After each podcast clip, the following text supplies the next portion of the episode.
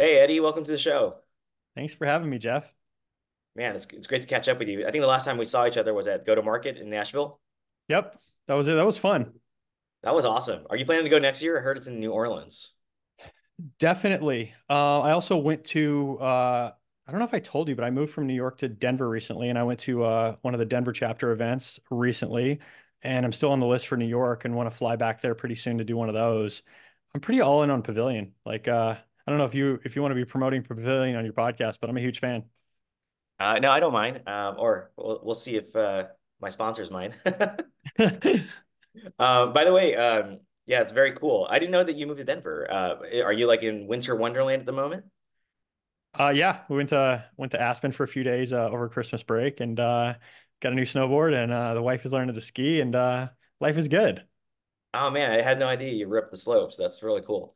Uh, we'll Yeah. have to go out to um, go hit the slopes sometime. I like to snowboard as well. By the way, your background is amazing. Well, you look like you're like going into some sort of vortex. Like, what's this background that you have here? Thanks. Uh, it is uh, the well, not a three point lighting system. I've got two lights in front of me. I have my windows closed because if I didn't, the sunlight would be just like smashing my face and you wouldn't be able to see me. So I've got one light on each side. Uh, and then I have a background light and uh, some I had hired somebody to just paint the wall blue. It's just like a straight midnight blue. And I could geek out on this for like an hour because uh, you know, I like when I do something, I want it to I want it to be good. So if we're gonna do video podcasts, I want it to look good. And uh, I spent a lot of time on YouTube trying to learn how studio lighting works. That's amazing. So, for those who don't know, I'm joined by Eddie Reynolds, the CEO and founder of Union Square Consulting, uh, a dear friend of mine, someone that I've uh, chatted it up with uh, quite a bit. And by the way, I think you you and Steven Stouffer are competing for the best backgrounds for guests on the pod. Awesome. Well, uh, as much as I love like the cool like audio visual stuff and the fancy microphones, I think it's all about the content.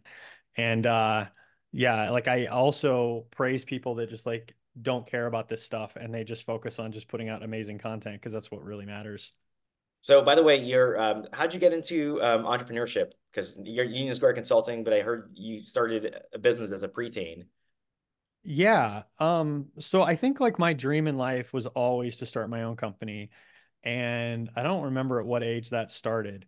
But um when I was, I don't know, I think like I think it was 13 or 14. I was up late one night watching this infomercial, and there was this company that basically said, Hey, like we have like these thousands of products and we can provide you with catalogs and drop shipping and all the things that you want to start your own business. And all you got to do is like give us like $300 to like join our club or whatever. And I'm like, okay, I'm going to go do that.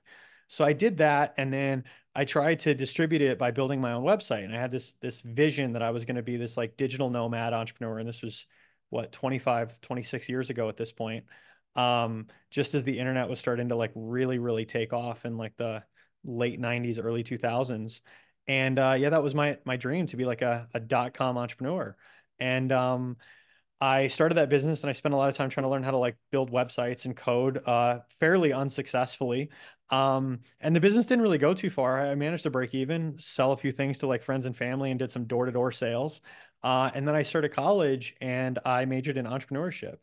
Um, and I always wanted to start my own business, and entrepreneurship isn't a very marketable degree. So I picked up marketing as well and tried to learn marketing so I could figure out how to like, you know, launch a new business and do a new website and market it um, and hopefully this isn't too long of a story, but I became reasonably disenfranchised with marketing uh, as a as a study very quickly.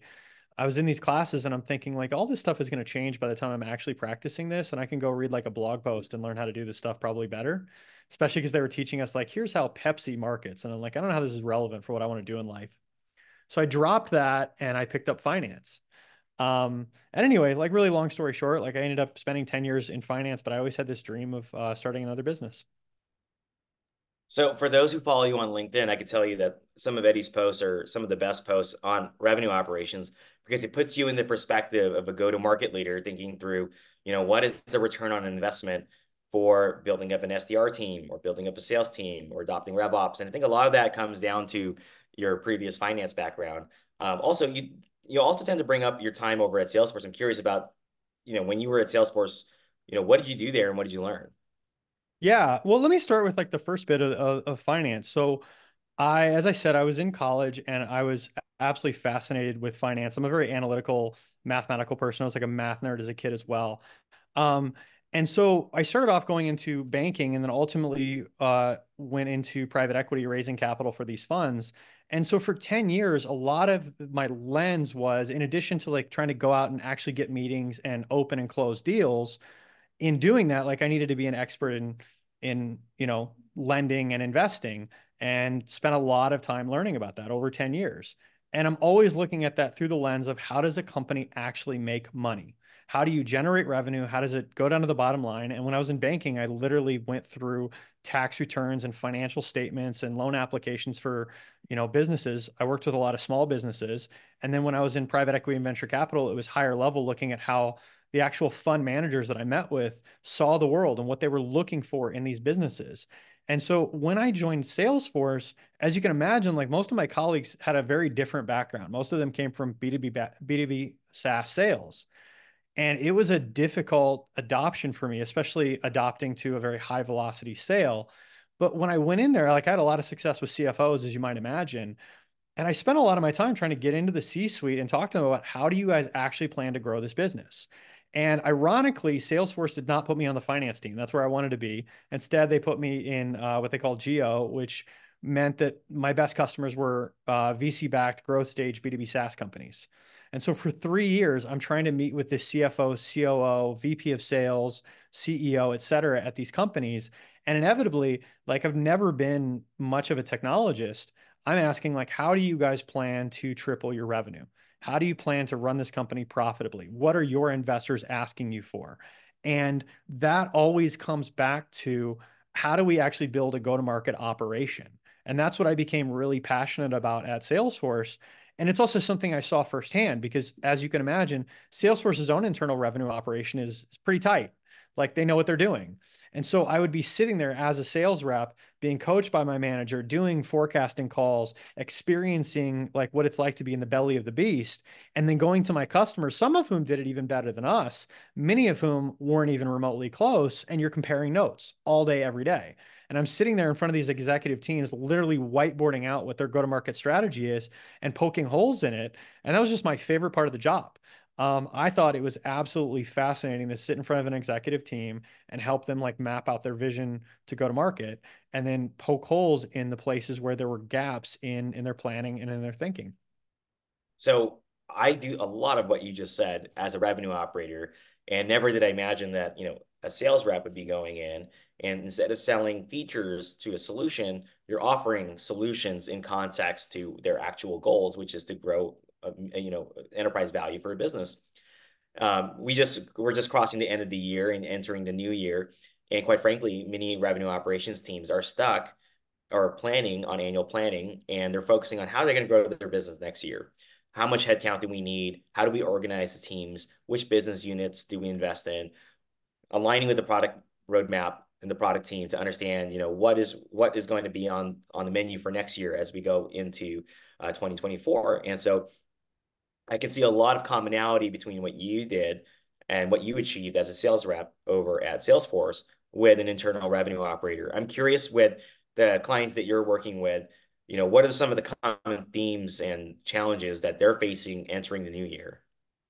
Yeah, well, I think it's probably important to put into context that most of our clients do not have an experienced VP of revenue operations in seat. Um, we're not working with like a lot of companies that have like over 100 million in revenue. Um, if they do, they probably should have that person, though there's a few folks that don't, and they're coming to us for help. Um, but by and large, like I think we're seeing a lot of problems that you might imagine companies have when they haven't yet like built up a true RevOps team and got them to hit their stride. So I want to put that into context and not say that these are all companies. These are the companies that we're meeting with. And we start off a lot of times, even just in our sales process, of doing a workshop and bringing in our VP of RevOps strategy to dig apart their go to market.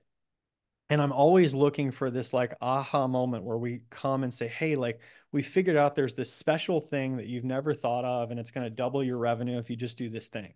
And after doing this again and again and again, we're never seeing that. We're seeing these companies at 1 million in revenue, 10 million in revenue, 100 million in revenue that still have some of the most basic fundamental aspects of their go to market undefined, undocumented, broken. We see companies that like literally do not have a sales process established, documented, and translated into their CRM and reports. Literally, you go in and you're like, let's just run a pipeline report and look at it. Are should these deals be in the pipeline? And oftentimes the answer is no and we go from there. We have um, we have a methodology we call the revenue efficiency pyramid, and it starts where I just mentioned at the sales process. And we look at basic things like, do you know your ICP and your buyer personas? Do you have your funnel process defined? Do you have a process defined for retention and growth? And oftentimes they don't. Um, once we get this foundation built, it's a lot easier to go from there. And for me, I think what we're seeing in terms of trends is A, more and more CROs are thinking this way. It's less and less about we just need to hire a bunch of hero salespeople, make a bunch of calls, and close deals. It's more about building a repeatable process, which is crazy because I feel like 10 years ago when I was working at Salesforce, we were preaching that. But I think that this downturn in the market has forced people to really think hard about should we just go throw money at marketing to generate MQLs and SDRs to book meetings, or should we be more thoughtful about our approach? I think that makes sense. I think one of the things that I'm challenged challenging my go-to-market leaders in thinking through is with the end of ZIRP, the zero interest rate policy, capital is no longer cheap. Selling parts of your business is now more expensive, the equity side of the house. And so the only way to really generate cash flow is to do so from your operations. And so you need to generate growth, but also make sure that you're bringing in the right type of growth on a cost envelope that makes sense. And if you look at the last 10 years, a lot of businesses have been overinvested in several different functions, whether or not you brought in the right hiring profile or enabled them correctly once they were in the door. And so I've written a couple of articles or essays recently where I'm challenging, you know, the convention of what we thought was true the last 10 years. Just bring in a boatload of SDRs at a specific ratio. They're going to augment your pipeline. Your closers are not going to be full cycle. They're going to take, they're going to be in a closing role. And then it doesn't matter what you bring in because you can you can then work on uh, the expansion playbook once they toss over the fence to the account managers. And I think that whole game has changed because of the uh, because of the cost of capital that's now out there. And so a chief revenue officer has to rely and work and partner with uh, their head of revenue operations, whether it's a VP title or not. They need that revenue operator to be in a spot where they're not focused on, you know, head head down in the sand, focused on tactical things, but they're also building up to handle, you know, the the strategy um, also taking a look at you know the upcoming opportunities for the business. And those are some of the things that i'm spending a lot more of my time on and less so on systems these days. Well it's crazy you mentioned that because like i said i've been in sales for over 20 years. And if i go back to starting my first business uh, you know it's 26 years at this point. Um, i've never been an sdr i've never had an sdr other than Salesforce, where we had like inbound leads that SDRs would pass over, which was a very small portion of our pipeline. We didn't have outbound SDRs on the team that I was on. And with rare exception, I've also pretty much never had a job where I was new business only. Even at Salesforce, I was new and existing business. And so for me, like this concept of like the full cycle rep, I mean, keep in mind, like I've spent half of my career like outside of B2B SaaS, like in finance, like the idea of an SDR is just insane to people um, in most most of the types of businesses that I worked in. Um, it's interesting to see people talking about coming back full circle because like in my mind sales reps should have the ability to prospect. And if you are taking your customer from prospect through to deal closure and then you're renewing and expanding that customer i'm not saying that they shouldn't have other resources to help. Um, facilitating like a, a, renewal without any expansion is not exactly the best use of time for uh, an ae but it really is amazing to me that we've turned B2B SaaS go to market into this like assembly line where so many people on that assembly line don't understand the other aspects of the process. Like I was trying to explain this to my wife yesterday who doesn't work in the industry and I'm like you've got these folks that like start as an SDR, they do it for a year, never get particularly good at it, get promoted to become an AE and then they lose all their prospecting skills and then they're 30 years old and like they've never really run a full sales cycle well for any length of time. That's really interesting. I think the concept of becoming generalist specialists, I think you can see maybe some of the same analogies in sports where someone's a pitcher instead of becoming a pitcher that pitches through you know six or seven innings, they're just a, what's called a starter. They're just there for the first inning, and they do that well for a year. Then they graduate to you know a starter or mid reliever, uh, and they may not have necessarily the innings or the experience to get through the full game. And I think through you know the assembly line, there's a cost to all of this. So if you have an AE, uh, an SDR who's making say 100k OTE on target earning, and they're split across three different reps, let's say that's a three to one ratio. That means each rep has to share the load of generating an additional 33k plus the accompanying costs associated uh, with that. It's overhead benefits, the tech.